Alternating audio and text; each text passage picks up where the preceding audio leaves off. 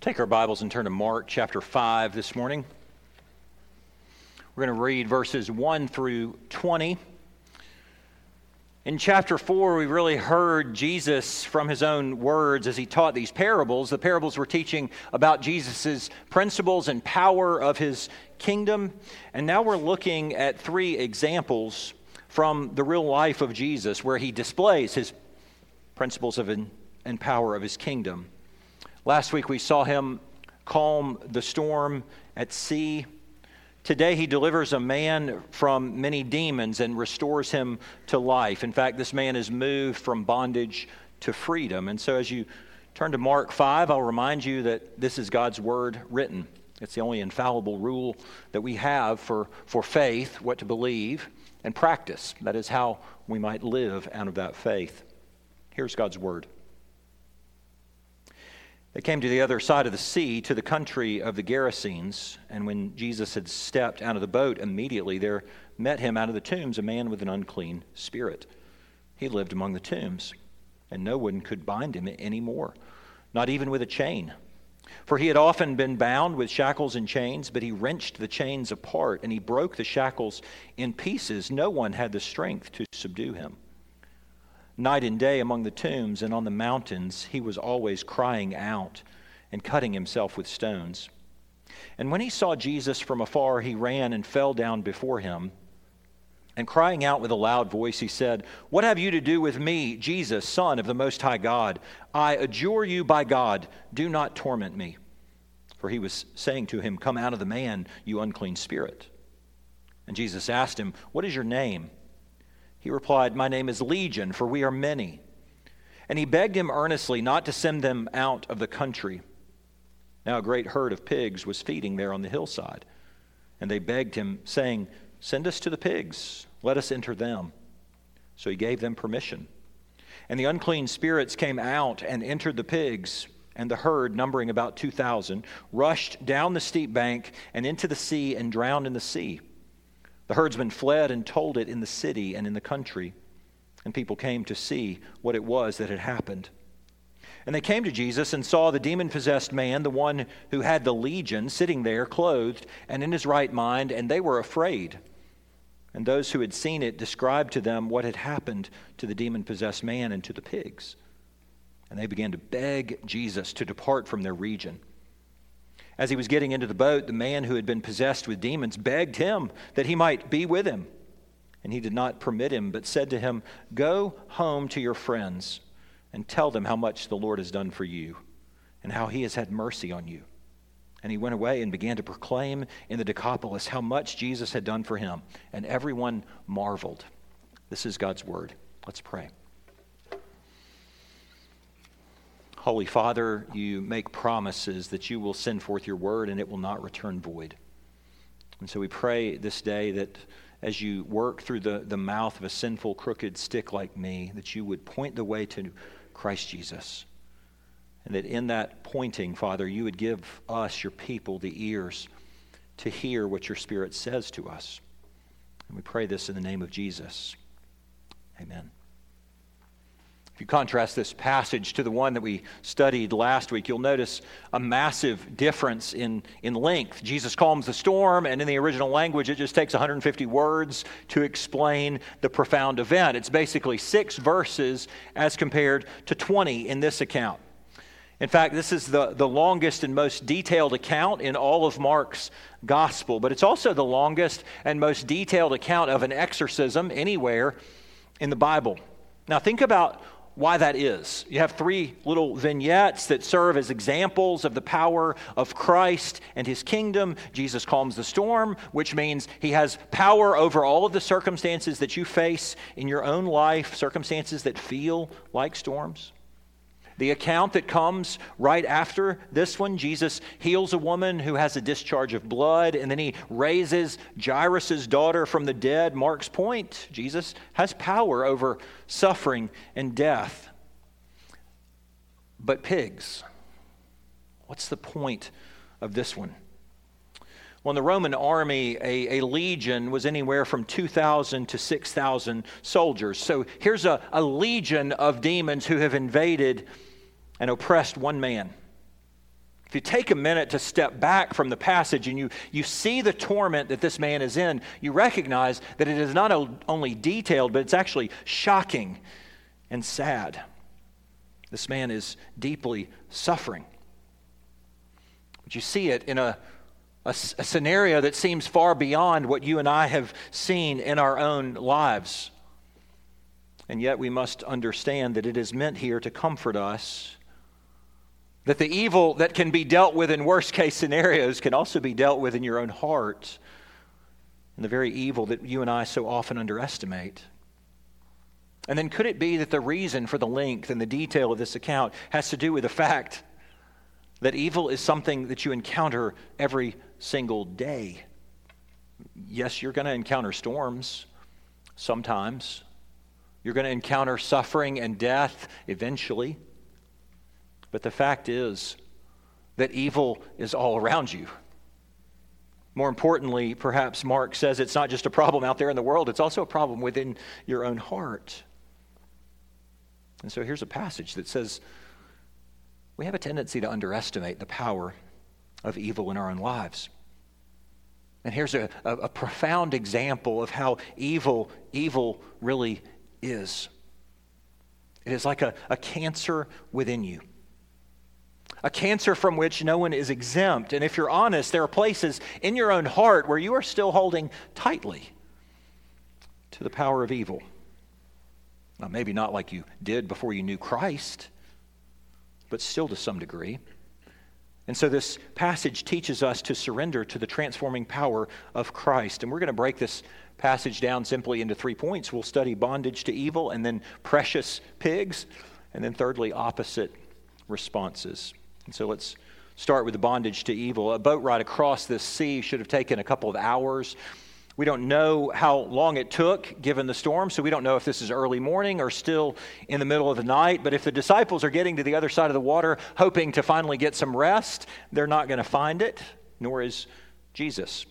Verse 2 When Jesus had stepped out of the boat, here's Mark's favorite word in the whole gospel immediately there met him out of the tombs a man with an unclean spirit. Now, those who are unfamiliar with the Bible might look at a passage like this and say, I bet the Bible's full of stories of angels and, and demons. But the fact is that outside of the Gospels, demons are, are actually very rare in the overall scope of the Bible.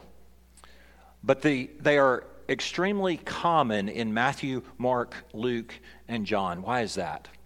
Well, you can trace this issue all the way back to Genesis chapter 3, verse 15 in the Garden of Eden, after the sin of Adam brought mankind into this state of sin and misery, God promised that the seed of this woman would rise up and crush the head of this serpent, all while the serpent continues to try to strike at the heel of this son of Eve. And ultimately, that was a promise of a Redeemer. And the Bible says that that Redeemer is Jesus Christ, who will, in fact, crush Satan. And Satan will, throughout the life of Jesus, do everything he can to oppose God's chosen Redeemer. Ultimately, when Jesus goes to the cross, he really does crush and destroy the power of sin, the power of hell, the power of Satan. And he does it because all of the sins of all of God's people are laid upon Jesus. And when he dies and rises, evil loses all of the venom of that strike. For sure, when God became man and entered the world as a baby, Satan and the demons of hell knew exactly who he was. I do not know whether they understood how he would redeem the world, but the incarnation was the moment of attack. Now, how does this relate to you and me in a different time and a different place? Well, not everybody's demon possessed. Hopefully, none of you are. And yet, Ephesians chapter 2, verse 2 says, apart from the work of Christ in your life, this is the same force, this is the same power that's at work in all of humanity. By nature, from birth, we are all actually governed by these sinister forces. And so Sinclair Ferguson says Legion vividly illustrates the terrible plight of the human condition. And that's why you and I can't dismiss something like this as if it's just irrelevant. Because the Bible says evil is pervasive. It's pervasive out in the world, but it's also pervasive in the human heart. So, doctors who would study a cancer patient would want to examine the worst case scenario. They'd want to get to the very end and they'd want to say, look, let's, let's learn from this the, the nature and the effects of the cancer. Well, friends, Legion is like a cancer patient, he is utterly eaten up with, with evil. And so as we as we look at Legion, we learn the nature and the effects of evil. I want to point out three things here when we look at Legion. Number one, evil ends in isolation. Verse 3 says, Legion lived among the tombs. Now he's isolated from God. You expect that part. He's also isolated from humanity. But in another sense, he's also isolated from himself, that is, from his own right mind. You remember that what we see in Legion is, is evil full blown. It's in its fullest, unhindered form. But it is also, the things that we learn here are also true in seed form. When you give yourself to evil, you are first choosing to isolate yourself from God. Emma?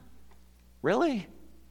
Yes, because evil at its core is against God. Its design is to, to, to oppose God. It's actually designed to conquer God.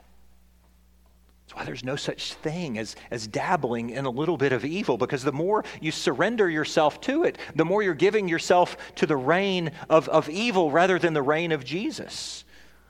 And then the more you find yourself increasingly distant from your Creator. But evil also isolates you from others.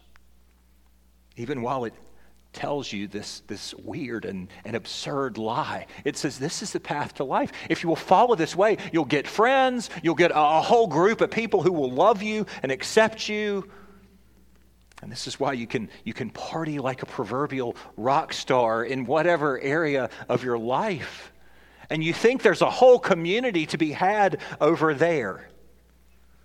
But give yourself to evil repeatedly and then you'll find what every rock star ultimately finds out that when evil grows within you, it drives others away, it hurts other people.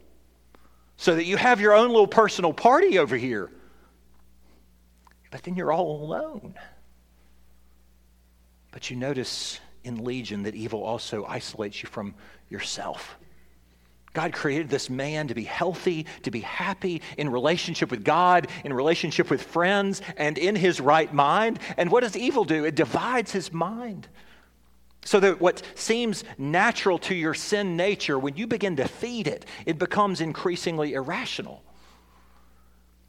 Both Jeffrey Dahmer and Ted Bundy said, well, it all started with pornography. And you might say, well, Eric, that's look, that's like a worst case scenario. Of course it is. But it makes the same seed level point that sin always becomes increasingly irrational. You give yourself to sin and actually divides you from your own sane mind. The guy who's ultimately expelled from law school for cheating didn't get his start cheating in law school. He got his start in, in fourth grade when the risks were so little, and then he fed that sin in seventh grade and 11th grade and his sophomore year in college. Is there a lot more to lose by cheating in law school? Yeah. Absolutely. But sin and evil makes you inc- increasingly irrational the girl who's a, who's a senior in high school, who's constantly somehow in the middle of all the drama. She didn't just suddenly stumble into that place. It started in, in sixth grade or seventh grade when she wanted power and she wanted to feel superior over others. So she begins to talk behind other people's backs. She, she begins to treat people with cruelty and she gossips and she spreads rumors in hopes of hurting someone else. And then she sits there in her room by herself and goes, I hate them. And yet I'm all alone. Because sin makes you increasingly irrational. And then you wonder, how did I get here? The bondage of evil is illustrated in isolation, but it's also illustrated in this that evil is the pathway to slavery. Look at verse 3. No one could bind him anymore. That is, they tried many times, but he could literally break the chains. And that word anymore tells us that the evil in Legion had become out of control. And there was a time that he surely thought that the evil that is within me is under control. But the fact is that evil is so progressive that the very nature of evil is to enslave.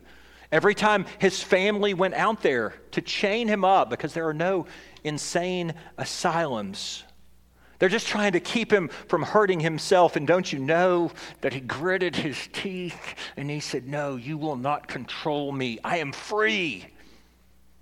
And to, to burst those chains made him think he's free. And you and I read this passage and you go, Legion is anything but, but free. And that's the lie of evil, isn't it? That it always promises you greater and greater freedom, even as it, as it shackles you in sin, so that, like Legion, you become so ensnared to evil that you are not free at all. You're unable to control yourself. But the chains, the chains would say to you, it is not a restraint problem, it's a heart problem. And those broken shackles prove you can't actually conquer evil by any external force or any internal force. You can't restrain evil in your own heart by self will or by self improvement.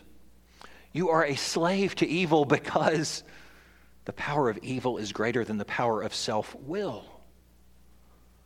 Look at Christ. Which is why Christ is such the profound answer to this problem, because apart from the power of Christ, there is no power in all the world to break the bondage of evil to which Legion is enslaved. Evil isolates, evil enslaves, but then evil is also self destructive. Verse 5 summarizes his existence. It says, Night and day, living all alone on the mountains, away from everyone else, he would shriek and cut himself with sharp stones. It's, it's a vivid picture, a, a graphic and, and, and sad picture of the fact that evil is always self destructive, that, that sin, by its very nature, is self destructive as it isolates you from your own rational mind and you become increasingly irrational. Now, what would cause somebody to get so bad that they would start to, to want to injure themselves? Self hatred, which can easily fr- flow from the feelings of being overwhelmed by evil, overcome by sin and I'll bet some of you go, hmm, I think I do get that. In fact, all of us, at some level, know what it's like to say something or do something that you know is wrong. And then you feel guilty and embarrassed and shame for it. But you do not take that guilt and shame to Christ. Instead, you start feeling overwhelmed by it. And as odd as it seems, you would somehow rather beat yourself up mentally and emotionally. You'd rather punch yourself in the face or call yourself an idiot than run to Christ for help. Paul Tripp says there is no such thing as constructive evil. If you are giving yourself to evil, you are on a sure path to destruction. And so that momentary feeling of high, for a, person to be able to, to cut someone else with their words, or to be able to use food or drink to comfort your pain, or to, to stare at a, a picture which on the surface seems so beautiful, and you find your soul being sucked in and lost in lust. Then, as soon as the high is over, you hate yourself. And then you want to implicate others in your self hatred, and you lash out and you blame and you get short with other people. Bondage to evil results in isolation and slavery and self destruction. But I want you show, to show you this apparent contradiction in Legion when he meets Jesus. Look at verse 6. When he saw Jesus from afar, he ran and fell down before him, and crying out with a loud voice, he said, What have you to do with me, Jesus, Son of the Most High God? I adjure you by God, do not torment me. To, to run to Jesus and to fall at his feet looks like a posture of submission. What do you want with me? And then this word adjure, which nobody uses today. It means I command you, I order you, I charge you by God Himself, do not torment me. Do you see the irony? That the demons of hell would swear by the name of God to try to get power over the God who's literally standing in front of them. But there is greater irony, too enslaved by evil, Legion is in the same moment drawn to the Christ who has the power to deliver him. But on the other hand, the demons that dwell within him are trembling with fear. Fear for what? Fear over the possible consequences. What's going to happen if he really does heal me? And it seems like a contradiction. And you would think that a person who was so deeply tormented would readily run to Christ for help. And Sinclair Ferguson says that indwelling sin nature means that tragically, like Legion, men often hold on to their bondage in evil rather than yield to the pain of transformation and the power of God's grace. If you have not surrendered your heart to Christ, Everything I've described is what's going on within you even now. For you know that Christ can heal you, but something within you makes you want to, to gain the upper hand on Him so that He will heal you on your terms and, and cause you no pain. And yet your need is so clear, but you refuse true healing because your hands are holding tightly to evil within you. But, friends, it is my hope for you in Christ that you know Him, and therefore the bondage to evil is already broken. In fact, you are not enslaved to sin. And yet, every single Christian still has places where his or her hands still grab tightly to sin patterns and certain idols, and you're afraid to let them go because you fear that the consequences of what Jesus might do in you could be too potentially painful? Do you want to be delivered from the evil that seeks to enslave you? Then surrender to the transforming power of Christ. So we have bondage to evil. Now let's look at these precious pigs. After the legion of demons begged Jesus not to send them out of the country. Mark tells us, verse 11, a great herd of pigs was feeding there on the hillside. They begged him, saying, Send us to the pigs, let us enter them. And so he gave them permission, and the unclean spirits came out and entered the pigs, and the herd, numbering about 2,000, rushed down the steep bank into the sea and drowned in the sea. I, I don't remember if it was high school or college but I was assigned to read an essay which was written by Bertrand Russell. And the essay was called Why I Am Not a Christian. He was an English philosopher, a mathematician. And in his essay, he cites this Mark chapter 5 account as the reason that he could not possibly be a Christian. What did Jesus do to those pigs? Russell's life was such a moral train wreck, quite sad actually, that I think it tells us more than his essay does about his true motives for rejecting Christ. But let me be honest, you don't have to be an atheist to look at a passage like this and go, I don't know, that's odd. What's going on there? I think it seems odd to us because we understand so little about the cosmic battle that exists between evil and the kingdom of Christ. What do you notice here? Borrow some ideas from some other pastors just to simply point out a few things. Number one, the demons are actually the ones who are begging to go to the pigs. In fact, the posture of these demons is a, is a posture of defense. Jesus is the one who is on the attack. And if they want to inhabit a body, Jesus says, Well, you're not going to inhabit this one.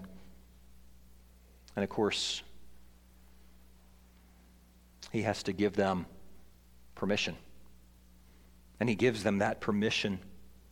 And they know in Matthew's account, he tells us that they say, Are you here to torment us before the time? He know, they all know that they are going to be judged and punished in the end. But they have come to kill and steal and destroy. Jesus is here at this moment to plunder the house of the evil one, to take back all of God's people and to bring them home. He did not come at first to judge and punish Satan. Secondly, what the demons do to the pigs is proof of what they intended to do to the man. That is, that the demons want to destroy God's creation, whether that's an image bearer, a person, or anything else that God created. Because Satan came to kill and steal and destroy, that's what the demons are doing. And by the same token, do you see the superior power of Jesus? He has to allow them this. Number three, I encourage you to put yourself in the place of this man who has now been delivered from a legion of demons. How could he ever be sure that, that thousands of demons would not come back and overtake him again? How could he be sure that the salvation that was given to him on that day would really last? One pastor said there was only one way, and Jesus chose it, and it is misplaced sentimentality to weep over the destruction of the pigs. It shows that we do not have our priorities aligned with the priorities of Jesus, those precious pigs. Two applications. First, your current culture places a value on animals over and above the value of human life. And it is the same camp who is deeply concerned with the ethical treatment of animals that spends thousands to make sure that human life can be destroyed in the name of a personal choice. We should certainly be concerned for the animals. We should be far more concerned with the value of human life.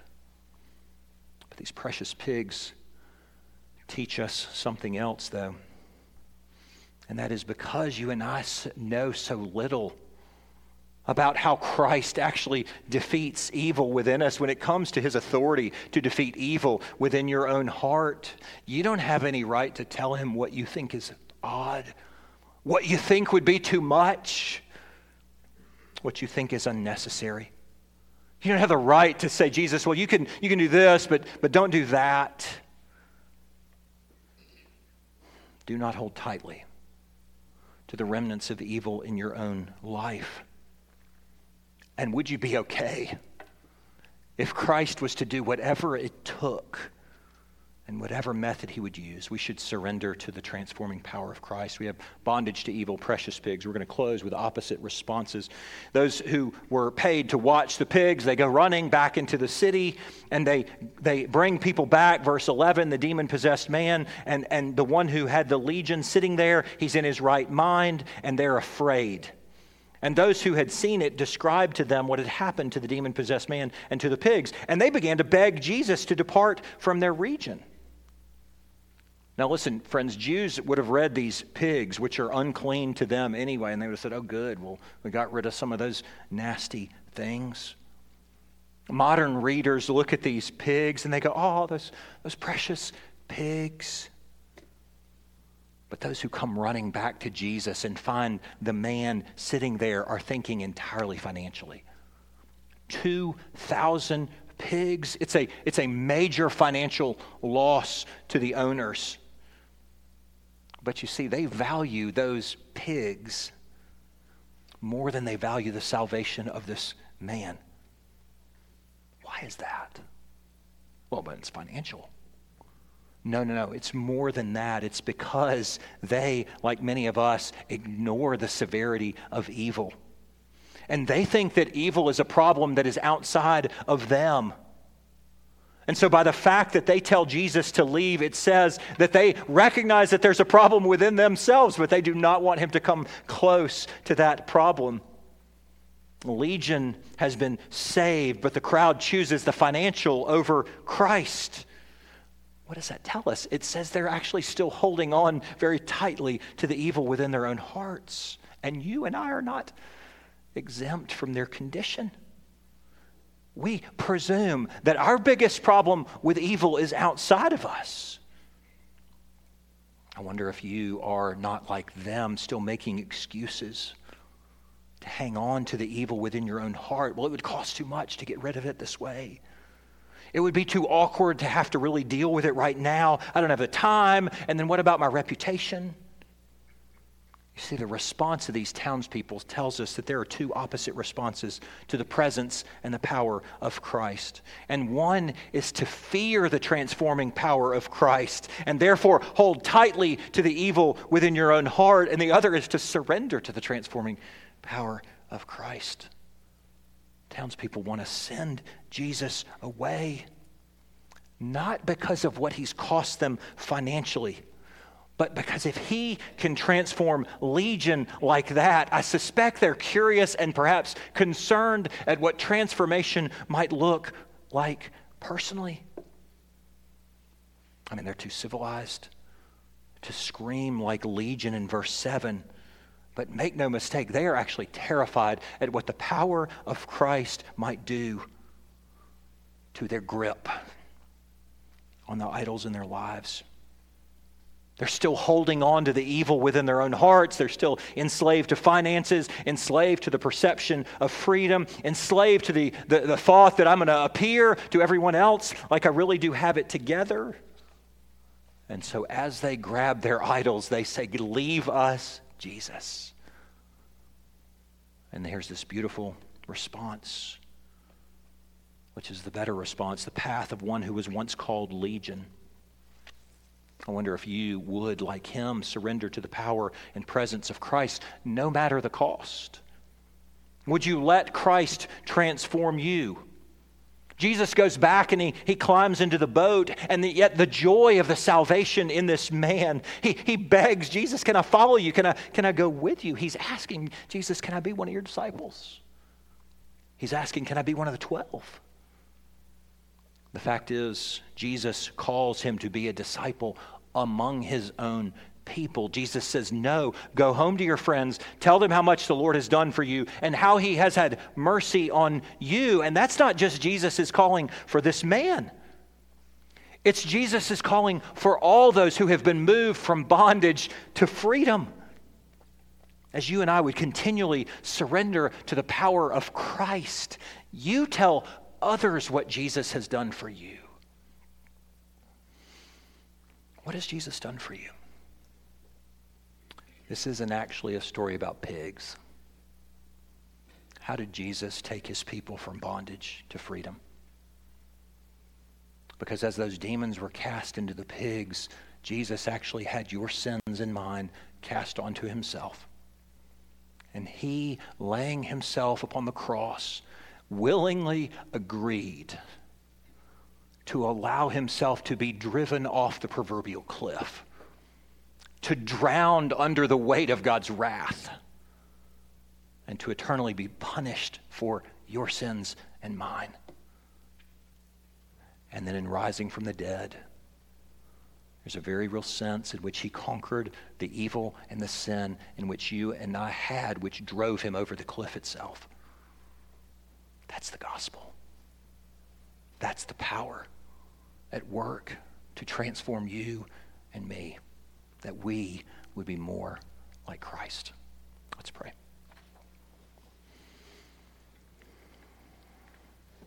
Our God in heaven, we give you thanks for taking the place of our sin, for willingly running headlong off the cliff and bearing the weight of our what our sins deserve. And so, Father, we pray that you would bind our hearts to Christ that you would cause this to sit deeply in our hearts and to move us and change us, that we might be willing to be transformed by your power and grace. In Jesus' name we pray. Amen.